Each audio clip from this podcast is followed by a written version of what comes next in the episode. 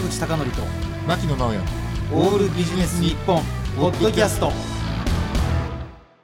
坂口孝則と牧野直哉のオールビジネス日本。今日のテーマは、はい。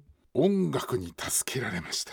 いいですね。感情をね、仕事でね、はい。海外に行ってた時に、え私ものすごい困ってることがあってね。はい。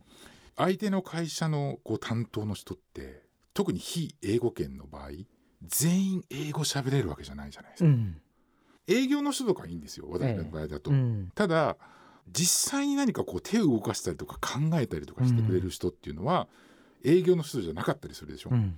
からそういう人たちとのコミュニケーションどうしたらいいのかなってそっち側の話ですね。そうそうそうそう、ですっごい悩んでどうしたらいいかなと思ってる時にねその取引先の人に誘われて食事に、まあ、行ったわけですよ。ある国で。うん。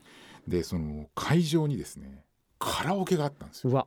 なんとなくな想像つきますけど、想像つくでしょ、うん、でねまあそのカラオケがあって多分歌いたい人がいたんですよね。えだからお前歌えっちゅうわけですようん。うん私に向かって、でもね非英語圏のねカラオケですよ。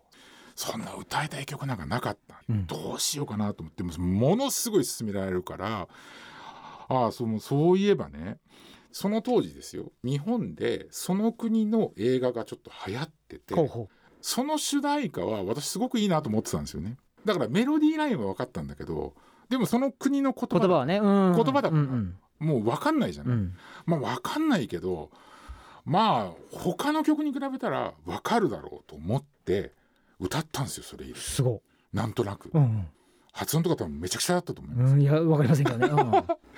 そしたらね驚いたのが結構みんな笑顔になってくれたんですよね。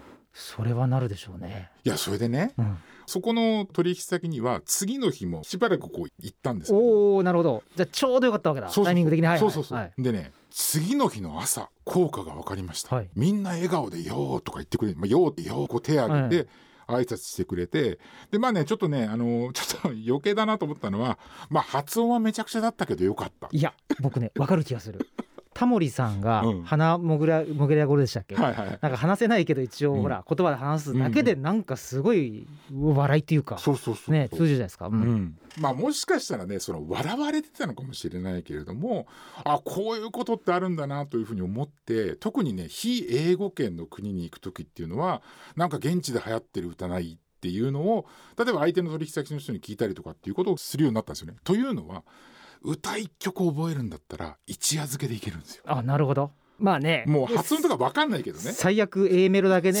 同じ歌詞で歌ってもいいわけですからね。うん。でそんなことを思ってる時にあの去年の12月にね G7 のうん会議で林大外務大臣がうん。ビートルズの博物館でね、うん。夕食会の時にピアノで即興で「イマジン」を歌った。の あありましたね。そう。